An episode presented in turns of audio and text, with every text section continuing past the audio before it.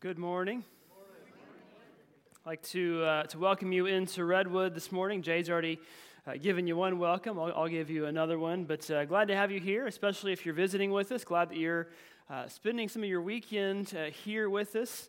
Know that when you get to, to a weekend, if, if you're like me, your, your life is busy and chaotic and hectic and any adjective or phrase you want to use there. And sometimes on the weekends, especially on a nice, cool Sunday morning, it's nice to just sleep in or find something else to do. But we're really honored that you're here with us, uh, worshiping God, celebrating uh, what He's done in your life. Uh, I wonder, too, uh, how many of you um, have been here over the course of the, the, last few weeks, and especially last week, we talked about what you put your hope in. You know, we said the church is the hope of the world, and then I was uh, quickly, uh, or it, I went on to say how we put our hope in other things often, you know, whether that's uh, you know, politicians or the media or whatever, entertainment, sports, on and on. Uh, I was reminded very quickly Sunday afternoon uh, how much I was putting my hope into a certain sports team. Um, I told my wife, I said, there are some things that I absolutely make sure I'm practicing before I preach. That one will probably never be one of those. but uh, I'm here today because uh, my, my Sooners won yesterday. If they would have lost, I probably would have disappeared for a few days.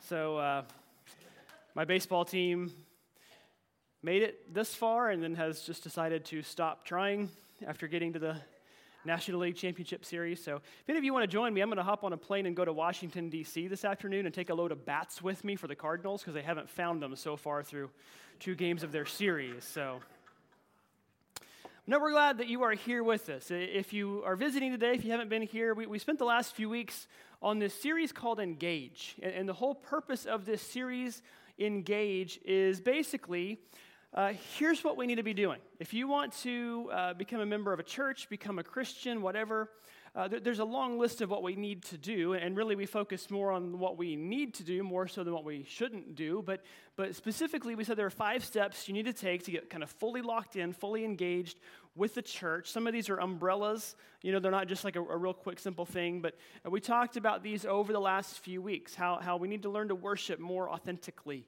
Uh, we, we need to share our story, connect in groups, serve uh, the church, and, and, serve our community. And then last week we talked about uh, why we give. You know, not just saying, hey, open up the pocketbooks and give us your money. No, here's why.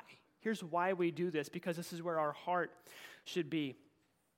And, and as we go through series like this, sometimes, uh, I said this last week, it's easy to assume, if, if you're like me, that everybody knows what, what I'm talking about or that everybody just assumes, or I, assume that everybody knows uh, what it means to do this or to do that. I said this last week and, and the week before. I'm, I'm what you call a Buick. I'm a brought up in church kid.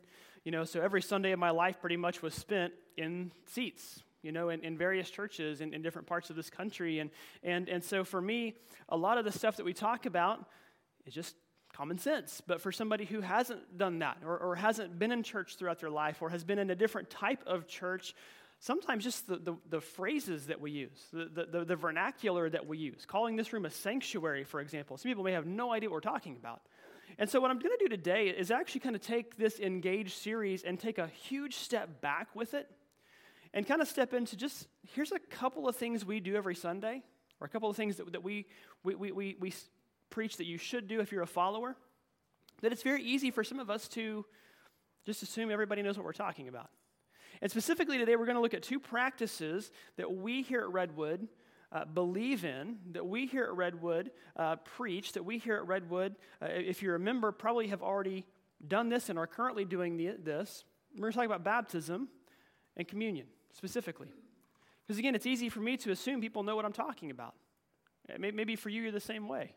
It's easy for me when we pass the trays at the end of the service to assume everybody knows what communion means and is all about, or why we do baptism the way that we do. So, we're just going to take a big step back here. If you've been in church for a long time, this is, is going to be a little bit of a refresher for you.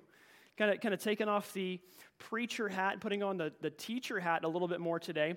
Um, but I want to look at these. If, if you're unfamiliar with these terms, hopefully this is a little bit informative or, or eye opening to you. The first one we're going to look at is baptism. Uh, we, we talk about baptism uh, often at the beginning of somebody's walk with, with Jesus.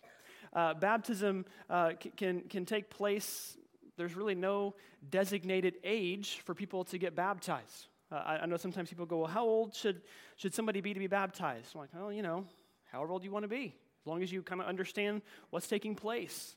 Uh, it's different for certain kids. It's not like we, we took one place in the Bible and it says, oh, they need to be 12 years, 6 months, and 13 days old. You know, not, nothing like that. What it says is that that should be your response to understanding the grace of God and the grace of Jesus. Kind of read about baptism in the Gospels. Jesus gets baptized, but when it comes to the church, one of the very first things that takes place after the formation of the church in Acts 2 is baptism. And in fact, uh, basically, just to kind of recap this in Acts 2, uh, Jesus has ascended back into heaven. You know, he, he has been crucified, he rose from the dead, he was on the earth for 40 days, he, he then goes back to heaven, and the apostles spend about 10 days just trying to figure out what's next? what do we do? You know, they're up in this upper room, sort of hiding, sort of preparing, sort of brainstorming. What, what do we do? We need to replace Judas because, you know, he flamed out, so what do we do? And, and then the Holy Spirit shows up, the church starts. Peter in, in Acts 2 gives this amazing sermon to, to initiate the church, and people are captivated. His sermon basically culminates with the idea that Jesus is Lord. And in verse 37 of Acts 2, it says this When people heard this, they were cut to the heart, and they said to Peter and the other apostles, Brothers, what shall we do? And Peter's response is twofold repent and be baptized. And it says from there, people just came and they were baptized by the thousands. The church instantly became huge. People flocking to be baptized. And so we look at this twofold response here, and, and you see kind of the first part of it is, is to repent. That just simply means to turn away from a sinful lifestyle. What you were doing to this point, okay, we need to stop doing this now and start focusing instead on, on Jesus, going a different direction, if you will. But the second part of this, to be baptized. That's, that's what we we are going to focus on for just a few minutes here. See, I think that, that Peter says this be baptized because that's what Jesus did. Jesus, if you, if you go back to the beginning of the Gospels, one of the first things we read about Jesus in his adult life is him coming to be baptized. We, read about his birth in Matthew and Luke. You know, Mark and John don't cover the, the Christmas narratives, but Matthew and Luke cover the, the birth narratives. Luke has one story about him when he was about 12 years old, and then jump ahead, and we read about him being baptized. And what I like about the story with Jesus being baptized is he seems like the least likely person ever to have needed to be baptized, but yet he did. So, what I want to kind of kind of do is, is to look at the baptism of Jesus to explain why we do it, preach it, and practice it today. And really, there's three reasons why Jesus was baptized. The first is it marked a very clear uh, turning point in his life. Uh, for example, when we, we see Jesus, he's approximately 30 years old. Up to this point, yes, he's God in the flesh, but by and large, he's just a guy. You know, he's, uh, we don't really know much about Jesus other than that one little story at 12 years old from his birth all the way up to 30 years old. But as he's baptized, what that does is that initiates basically a new phase of Jesus' life. Once he's baptized, then he goes on preaching. In fact, he's baptized, he goes out and, and is tempted for 40 days, and then he returns. And one of the first things that is recorded of him saying is, What? The kingdom of God's at hand. Here he's coming, preaching, moving forward. In other words, you could kind of look at it this way. now, how many of you are, are, are, readers? How many of you like to read books, specifically like you know novels or, or nonfiction? Or, I'm sorry, fiction types of books. But as you're reading, wherever you're at in your book, you've always got pages on the left pages on the right. What do the pages on the left represent? That's what you've read. That's the story to get you to the point where you are right now. What are the pages on the right? That's what you haven't read yet. That's what's coming.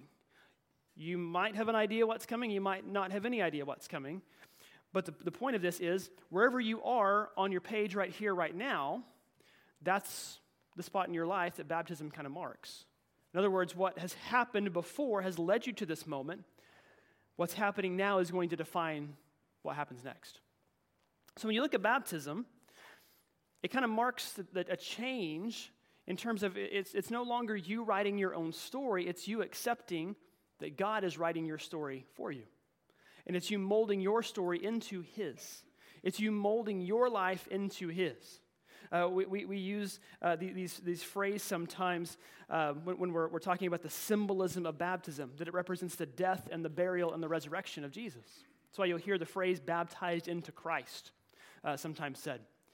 And, and, and, Paul talks about this in Romans 6 how, how when we are baptized, we're dying to our old self, going under the water.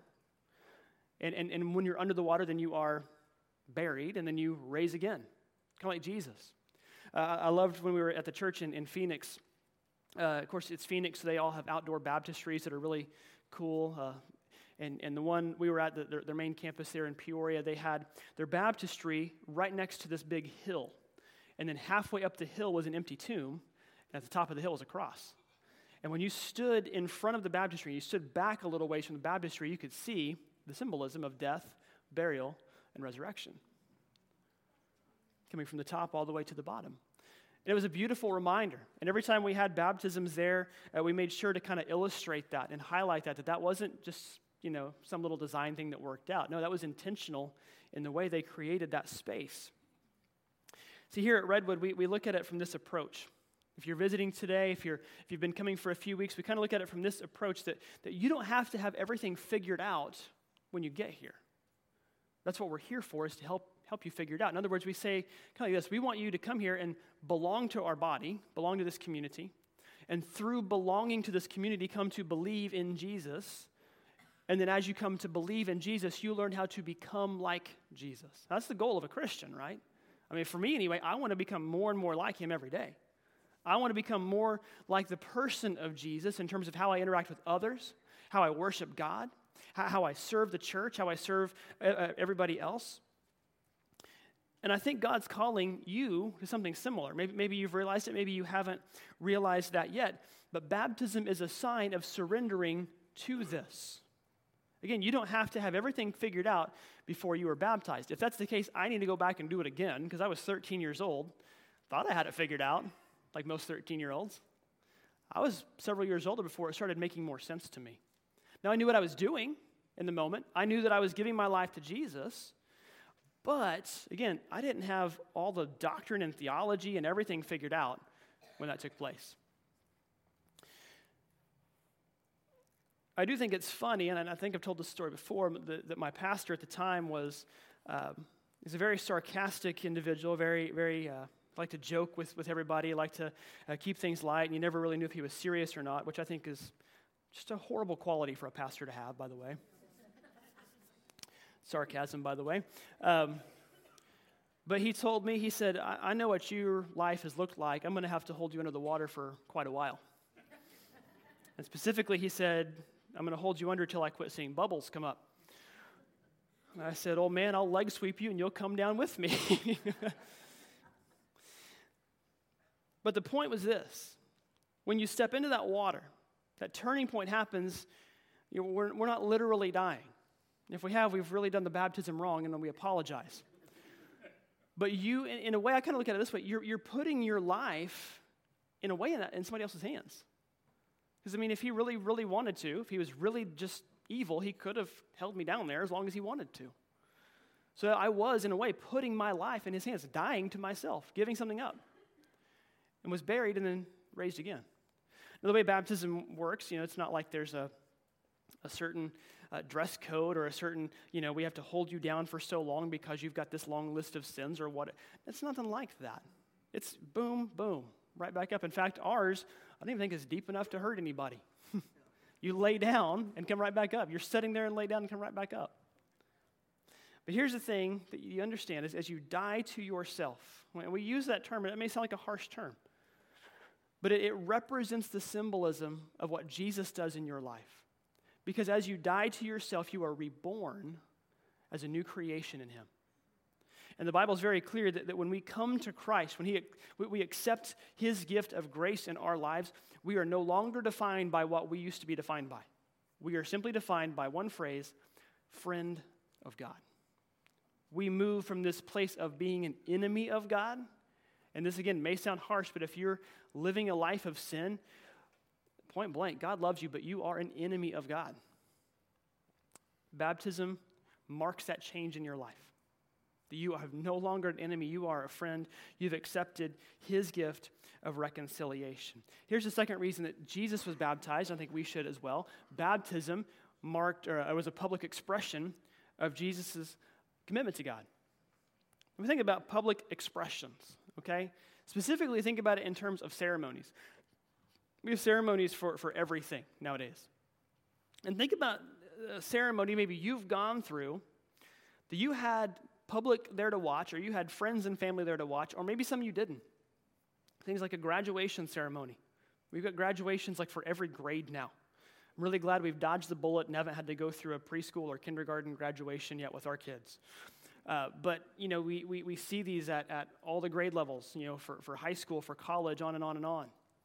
And, and it's a celebration. What are we celebrating? The next phase of life. A, wedding is, is a great example. We, we come together and, and we, um, we, we celebrate. You don't have to have a huge crowd to get married. You can go to the courthouse and do it and have somebody sign for it, and you're good to go. But no, what do we do? We typically have it someplace, whether it's a church or someplace outside, uh, that, that is you know, beautiful, that, that people want to be at, that, that we're going to have memories, and we want as, as many of our, our friends and family there as we can to celebrate with us. Why? Because we want to let everybody know exactly what this person means to us. Jennifer and I got married, I didn't even know half the people there, and they were on my side. you know, it's just like we joke that we're related to the entire county. Well, we, we are, but, you know, it, it was this enormous group of people that came to watch us make a commitment to each other.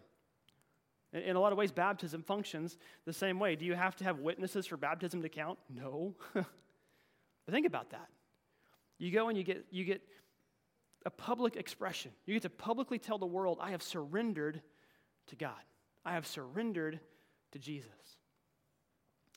There's a lot to that. And, and yeah, sometimes it's cool just to do it so that you can get up and, and you have every, like, if you do it here, I mean, man, people, this place goes nuts. You know, those of you who have seen baptisms here, you understand that? There you go. Except it's like a hundred woos, not just one woo, a hundred woos, you know? But that's not really what it's about. It's about the people that, that, that respond that way understanding what you've done understanding that we are called to submit to God. And submission's not a term we like to hear about. Why? Because submission indicates weakness, it indicates somebody else has won. You know, when it comes to God, I'm okay admitting I'm weak and that He's won. And you should be too, because we can't figure this out on our own. So, so when you, you, you, you give that public expression of your faith, man, you are telling the world, God is my new number one. God is my new number one, and I have no problem admitting that. The third reason that Jesus uh, was baptized is, is, kind of follows on that second one. It was an expression of his humility. See, here's the thing about Jesus. I said this earlier. When John was baptizing people, he was baptizing them to cleanse them of their sins. Jesus had never sinned. So, why exactly was Jesus going to get baptized to, to, to, cleanse his sins that he didn't have? Because he wanted to show that he's not above anybody else. He wanted to show that. Here's what it says in Matthew chapter 3 when, when we read the story of Jesus' baptism. It says, Jesus came from Galilee to the Jordan to be baptized by John, but John, this is John the Baptist, uh, tried to deter him, saying, I need to be baptized by you, and here you come to me. This is an easy verse to read, and you're like, well, that makes, you know, I, I see Jesus' humility there. But the key phrase here is in the details of Jesus' trip. Jesus came from Galilee to the Jordan. That's like a 75 mile trek out of his way. Jesus is in Galilee, which is up in the very, uh, it was the northern region of Israel. I mean, it still is, but up in the very northern region of, of Israel. Um, the Jordan River, the spot where Jesus was baptized, is kind of in the middle, closer to Jerusalem. And this isn't like today where you hop in the car and drive 75 miles and get there in, you know, an hour, hour and a half. No, this was like several days' journey for Jesus to go down there. So basically, Jesus and, and, and his group, they, they go down from Galilee all the way down to the Jordan. He's baptized. Then he goes like a mile or so over to the west into the mountains where he is out in the wilderness for 40 days being tempted. And then he comes and goes right back up to Capernaum in Galilee, 75 miles away, to start his ministry. This was an intentional trek by Jesus. And John's response to him is probably what ours would be no, no, you need to be baptizing me. But Jesus did this. Why? Because Jesus, as Paul writes in Ephesians, gave up those rights of God to come be one of us. He realized an important truth here. He couldn't reach us and save us unless he became one of us. And often I think we need to kind of keep that in mind, not just when it comes to baptism, but when it comes to our approach as Christians. We want to reach people, we need to go where they are. We need to get out of our own way and go to reach others. Now, one thing I want to talk about with baptism before we kind of move on is, is specifically kind of how we practice baptism. Because I know a lot of you came from church backgrounds where uh, you, you, you, were, you were sprinkled by, by a, a pastor or a priest. And what I want to kind of look at is here at Redwood, we practice what would be called immersion baptism, full immersion, where you're basically put all the way under the water and you're brought back up. The reason um, the reason that I bring this up is, is we've had conversations with people uh, who were raised, whether it was Catholic or Methodist or, or whatever uh, it might have been. And they'll say, Well, you know, I was sprinkled as a child. Do I need to be rebaptized? And my response is always not a direct yes or no because I don't really function that way. I like to make people work for their answers. I'll say, Well, here's what the Bible says about it. Why don't you read this and then get back with me? And in particular, when you read through the New Testament, here in Acts, like we just saw that, that verse, that, that, that response Peter gave, and, and elsewhere throughout the New Testament, we see this word, baptizo. And that top there is actually in the Greek. It, I just put it there because it's fun to look at and try to figure out what it might mean. But it's the Greek word baptizo. And baptizo, the definition is to dip or submerge. So, I mean, it kind of tells you it's actually going under the water.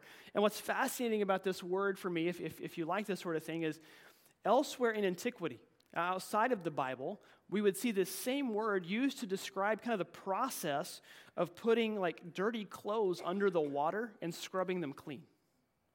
So you kind of use that imagery to kind of go along with this. And I, I kind of, you know, like to think of when you're under the water, it's almost like God's got an old washboard underneath you and is just scrubbing you clean. And you come up white as snow. And, and when you look at this throughout the New Testament, when we see this word, uh, the, the, the, difference between you know, what we practice in terms of, of making the decision to be uh, baptized, whether it's as a child or, or as an adult, uh, versus you know, being, being sprinkled as a child, is we read throughout the New Testament, every time we see baptism, it's a conscious decision made by a person in response to the grace of God. And so, what we kind of look at it like, like this is, is, that sprinkling was a decision that your, your parents made for you. And it's not a bad decision. We do something similar where we, we call it a dedication of a child. And what it is, is it's basically the parents saying, We are making a commitment to raise this child up for the Lord, to walk for God, to, to walk with God. And that's a great decision to make. It's a great decision because I know as, us as parents, it's like we asked for accountability from, from um, our, our family and our friends. Like, hey, make sure, you know, we're not leading our kids astray. But yet, a parent's decision can't save a child for God. If it could, there'd be a lot of parents across the world with a lot less stress on their lives right now. Maybe some of y'all in this room. So, when, when we talk about baptism, that's kind of where we're coming from. And the challenge I always have for you, if, you're on the fence about it, if you're questioning about it, is simply this Jesus never asks you to do anything he hasn't already done himself. So when it comes to following God, uh, one, one of my old pastors used to say, Your first step out of the baptistry is your first step on your walk with him. So kind of understand that as we talk about baptism. Second thing we're going to talk about today is, is communion. Something we do at the end of every service, and something that, again, if you're like me, it's very easily uh, easy to assume everybody in the room knows what you're talking about. And, and with communion, I, I, know too, wherever you go, uh, probably every church you go to is going to do it differently. Uh, here at, at Redwood, uh, here in just a little bit, uh, if you've not been here before, uh, we're going to have some trays passed, and you're going to find uh, a little, uh, we call it a piece of bread. Let's be honest, it's a cracker. Um, it's a tiny little saltine. Um, and you're going to find this tiny little cup of juice that oddly resembles a shot glass.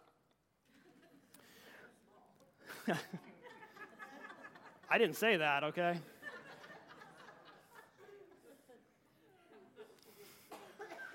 Yes, a small shot glass, okay? It's a good thing we're about to talk about communion, okay? and what we do here is, is normally at the end of our service, we take about a three to five minute window uh, to do this. And it's very easy. It's very easy for this to feel routine or like, well, we're just doing it because we do it. But I, the reason I want to talk about this today is because in that three to five little minute window, whether it's our church or another church, there's really more significance packed into that tiny little window of our church than everything else that we do. Because in that moment, we are actually experiencing something we probably don't even fully understand and realize. And again, I don't know how you've done this at different churches. I grew up in a church where we didn't take this every week, we took this like once a quarter. Uh, or, or, some churches would take it monthly. Um, a lot of churches in, in our, our brotherhood of churches, the Christian churches, do it on a weekly basis uh, f- for that, that weekly reminder. Uh, some churches you go to, um, th- th- there will be um, not a cup that everybody gets individually, but there's one cup that everybody shares. And the germaphobes have to decide how much I really want to follow Jesus today because I'm drinking out of the same cup as everybody else, right? You're like, God, this is your blood, cleanse all the germs, get the sickness out. Yeah. Or some cases, there's one piece of bread, you, you tear a piece off and, and you eat that.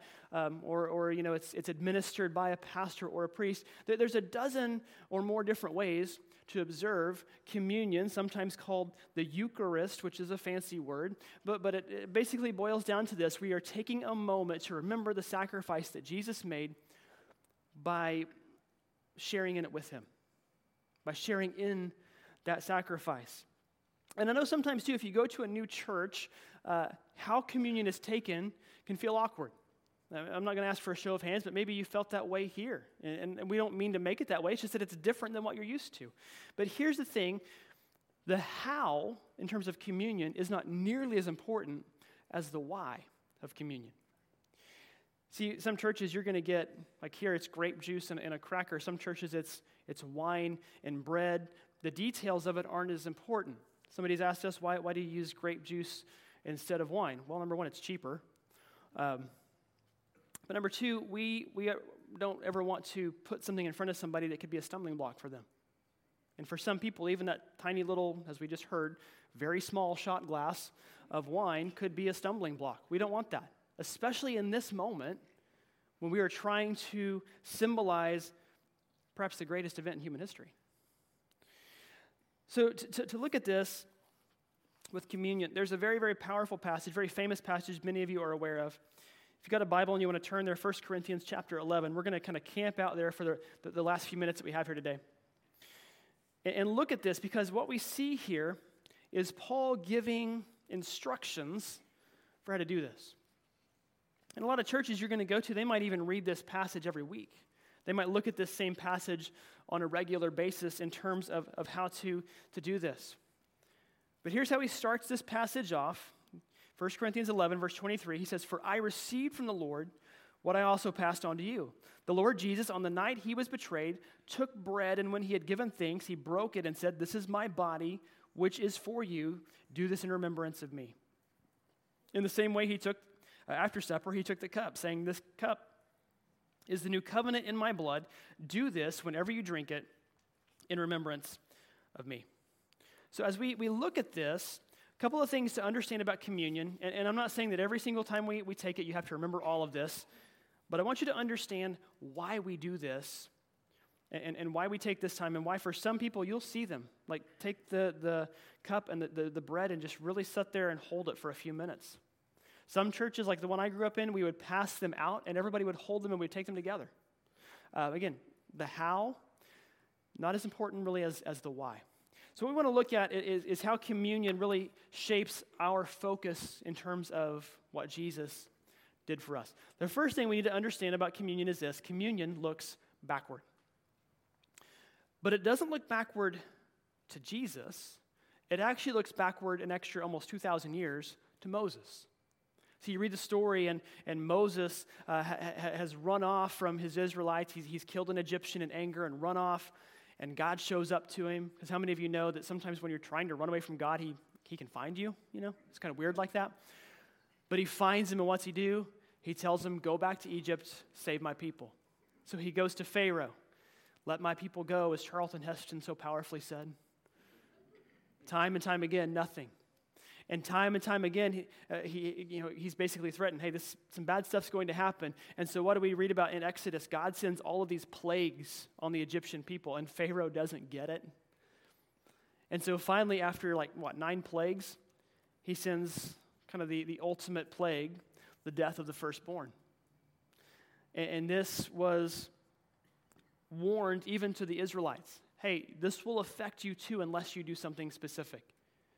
So, what did he instruct them to do? Go pick your lamb, bring your lamb into the house, slaughter it, roast it, consume the entire thing, and then take the blood of it and paint it across your doorpost, the top and the sides of your doorpost, marking your house as the home of one of my people, so that when this death angel, which always sounds so weird to say, comes, he will pass over, where the phrase comes from, pass over these homes in order to save you. And so that's, that's where the term Passover came from. And understand, too, when we take communion, we take these, these symbols here, we're, we're kind of recreating or joining in the Last Supper that Jesus had the night before he left. We talked about this a few weeks ago in service. That was a Passover meal. The Jews would celebrate this every year, they still do. Sometimes it's called a Seder meal. But, but they're, they're recreating this meal. And understand this too about the Passover meal.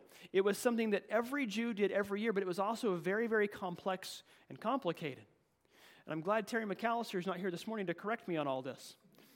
Because if you want expert on Jewish culture and, and the Seder meal, man, Terry knows this stuff backward and forward.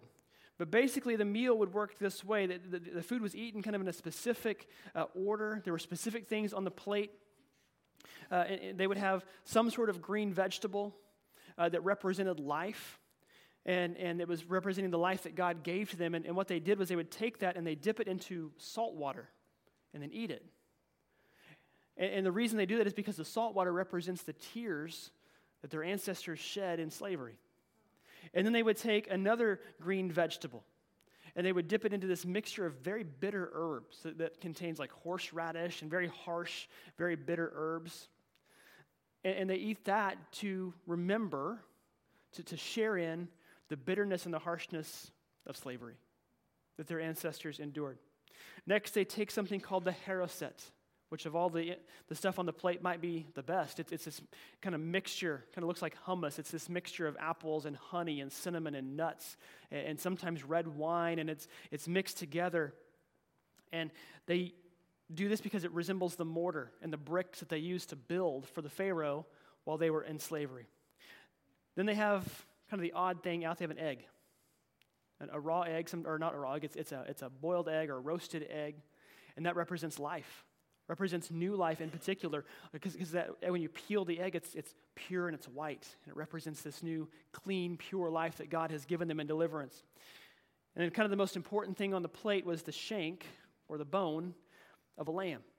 Specifically the lamb they had just roasted and eaten because you see the lamb of god was what was going to come and take away their sins. In those days they would use their own sacrificial lamb. But it was the lamb of god that protected them during Passover and then saved them later on. And then they had a cup of wine. They actually had four cups of wine, but one specifically represented the blood of that lamb that they spread on their doorpost to spare them that night. And then the last thing they would have is a big piece of unleavened bread, which, again, kind of resembles a cracker, which is why we use these. Unleavened bread, it, it, may look like pita bread or something. It's basically very flat. Sometimes it's crunchy. You can break it as opposed to tearing it. It's unleavened because God instructed them not to use leaven or, or yeast. Number one, because He said, hey, get out of Egypt, so bake your bread and go. If you're a baker, I'm not. Bread takes time, right? Closest I ever came was I worked in Pizza Hut once and we made dough and you had to make it the day before and let it rise. But he didn't have time for that. The other side of that, too, is, is for the Jews, yeast represents sin. And that it doesn't take very much to impact and affect a life. So all of those were on the plate. And, and I say all that not so that you can remember all of this. So when we take communion later, you're going, okay, well, this is the bitter herbs part. No, no, it's not that. Everything on the Passover plate was significant because what it did is it told a story. Specifically, it told Israel's story. It told Israel's story from the harshest of harsh days up to now, up to the promise that they have moving forward with God.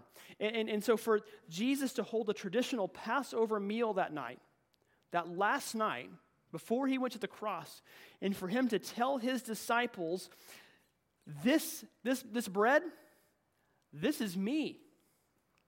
This is my body. Forget everything you think you know about it. This is me. And you're going to eat this and you're going to consume me. That sounds weird, right? Okay? Uh, and then he takes the cup of wine and he goes, No, no, this is my blood. First off, let, let's, let's be honest. If you're there, you've been following him for a while, and then he says this stuff, you're kind of like, wait a minute. This is getting a little weird, Jesus. What he's saying is all of Israel is manifested through me. Let's change the perspective here a little bit, okay? Let's say that, that, that I jumped up here on the 4th of July wrapped in American flag saying, everything about America is manifested through me. When you sing those songs, you're singing them about me. Yes, bring me, you're tired, you're poor. You know, on and on and on. Like, you're saying, like, man, you are insane. You're crazy. That's what Jesus just did. Everything about Israel, everything about the, the, story of Israel leads to him. And here's the craziest part this isn't the first time he's done this. I don't know what the apostles' reaction was, but the first time he does this, we know what the reaction of everybody was. It was two years earlier, right after one of his biggest miracles that we read about in John, where he feeds 5,000 people, 5,000 men, not counting the women and children, with what? You know, two fish and five loaves of bread? And, and what do we read about in John 6? The very next day, all those people showed back up. Why? Because they wanted more food. They're like, okay, dude, you did this amazing meal with nothing yesterday. I know you got to have some leftovers. Or I know, like, I can go out here for five minutes and catch a meal for, you know, 30,000 people. And what does he tell them? He says, no, you came back because you're hungry still, because I fed you with real, tangible food you can see and hold. But if you want to eat something that's never going to let you down, you need to consume me because I'm the bread of life. And specifically, he says this in John 6 Truly I tell you that unless you eat the flesh of the Son of Man and drink his blood, you have no life in you. They thought he was insane. And you know how we know this? Because it says 5,000 people stopped following him that day. Jesus, in this moment, when we talk about sharing in his body and his blood, we are talking about sharing in the very deliverance that God provided.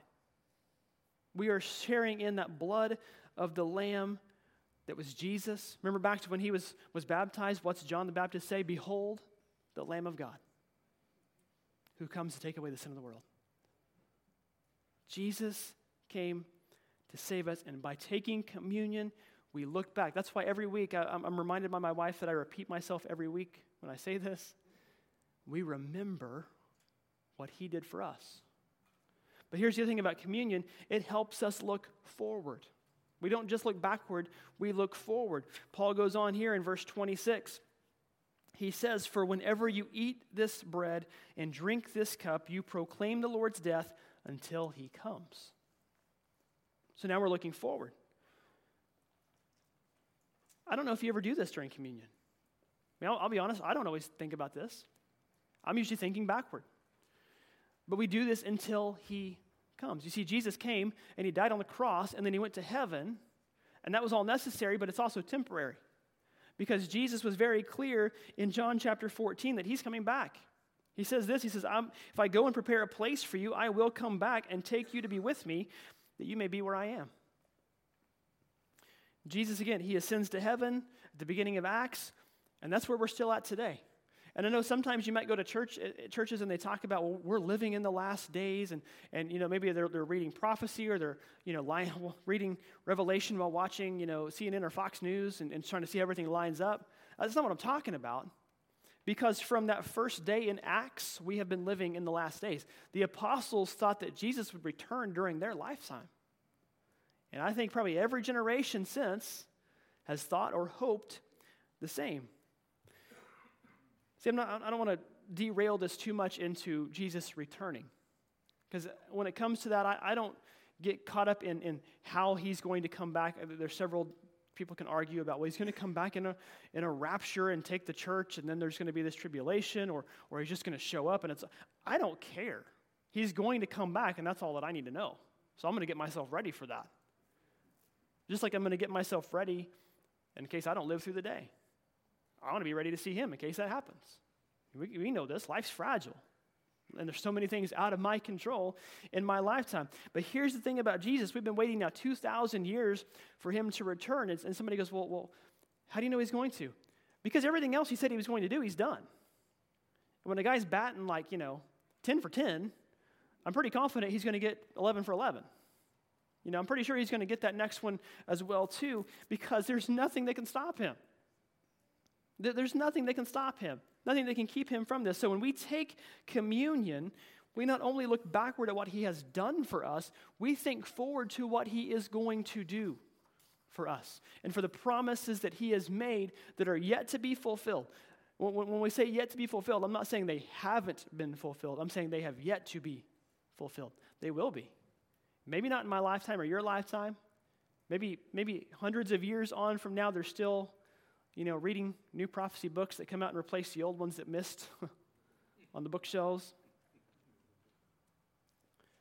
But we look backward, we look forward, and finally we look inward and outward with communion. Communion helps us look inward and outward.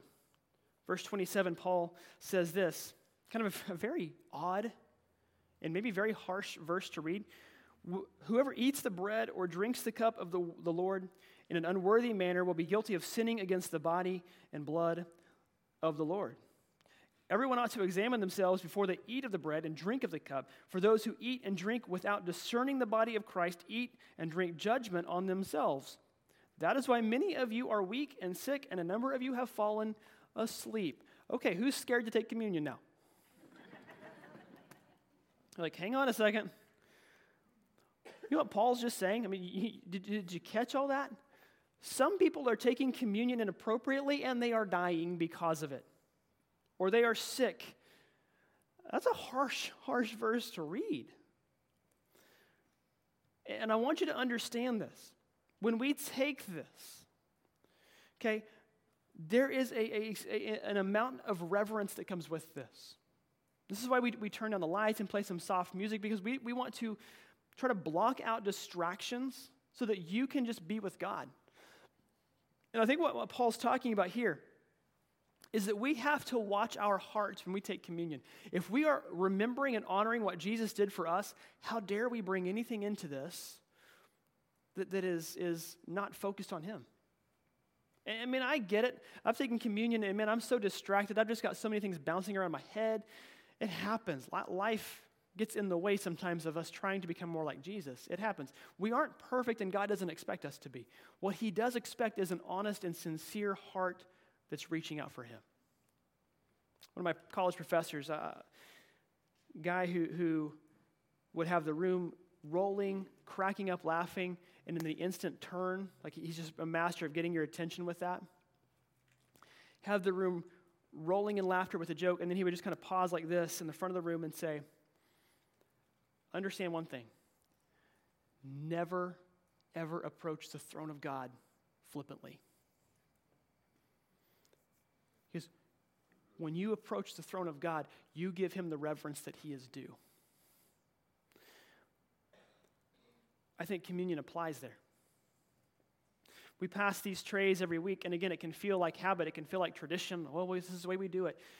Never, ever, ever let it get that way even if we do it the exact same way every week. Man, for me, uh, this is just a personal challenge for me to make sure I don't let it become that way in my own life. So that when I, when I hold this cup and I hold this bread, I'm one of those, yeah, I'll hold on to them for a few extra minutes. Not because I'm trying to, you know, win some contest of seeing who can hold on to it the longest, but because I'm sitting there in that moment. I do, I've got 55 things bouncing around my head. And one by one, I'm trying to eliminate them. I don't always get there, but one by one, I'm trying to push them to the side and go, God, thank you. For taking somebody who is not worthy of this and doing this anyway. For taking somebody who rejected you time and time again and breaking your body and spilling your blood for me.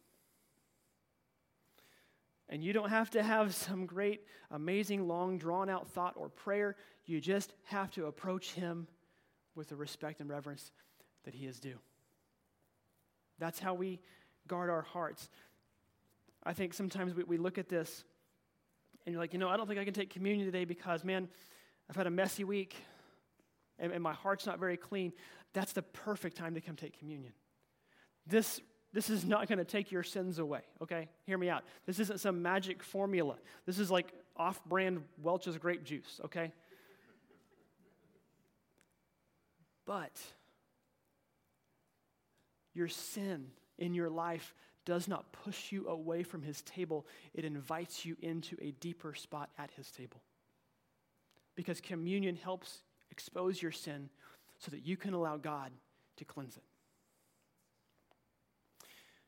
The other thing we have to understand is, is this helps us look outward because we are sharing in this moment with the community, the family, the kingdom of God. He says this in verse 33 So then, my brothers and sisters, when you gather to eat, you should all eat together. Anyone who's hungry should eat something at home, so that when you meet together, it may not result in passing judgment. Here's an interesting little nugget about this church and, and really all the New Testament churches, they didn't go to church, they were the church. Like the church went where they went. They met in homes and in, basically what we would call small groups. That, that's what they met in all the time. But here's what I want you to understand about, about this. When Paul's writing these words, he's putting them into his, his letter, for what we call First Corinthians. This wasn't a letter that he just sent out said, Well, here's how you do church. This was a letter that went to a church that was falling apart, that was harshly divided. I mean, there were hostilities between both sides because they couldn't agree on how to get along, on how to do things. We think that it's bad that we have church squabbles, we can't get along in the year 2019. This was in like the year 50. Jesus had just left a generation earlier, and the church is falling apart. They were just as human as we are. So when Paul writes these, these instructions, it's not, you know, hey, here's a communion for dummies book, read it and, and see what you think. No, this is instructions to help put a church back together. And you know what comes in the next couple chapters? Romans 13. Let's look at some context here. The greatest passage on love ever written. He's saying this He's giving these instructions so that we, the people of God, no matter how much we might disagree on little doctrinal issues, or how much we might disagree on things like the volume of the music or the color of the seats or, or service times or, or all of this, we can say, you know what? In this moment, Jesus died for all of us. And we should never, ever, ever forget that. We should never take that moment for granted. We're going to wrap this up a little bit differently this morning. If, if, you're, if you're serving communion, I'd like to ha- ask you guys to go ahead and go on back. Because we're going to take this together today. So here's what I'd like to ask. When, when the trays are passed, we'll have the lights down, we'll have the music playing, but hold on to your, your cup, hold on to your bread. I want to take these together. A little different. If you're visiting and you're like, okay, I'm not, I appreciate all you said, I'm not quite there yet, it's completely understandable if you want to just pass the tray on down. If you're a believer, if you've accepted Jesus, we, are, we invite you no matter what church you normally go to, belong to, have, have grown up in, that doesn't matter to me. Because we worship Jesus. That's what matters to me. We come together to worship Jesus. And so I'm going to give the guys a, a, second to get back here. I'm going to step aside for a moment while they pass these and then come back up. So when you get, get these, please hold on to them for just a moment. God, we are so thankful. We are so thankful for Jesus. We are so thankful for his life, so thankful for his death. God, we are so thankful that you mean so much to us that even in our sinful and broken and messy state, you sent Jesus to die for us. Asking these next few times you would bless our time, you would allow us to be with you. In Jesus' name.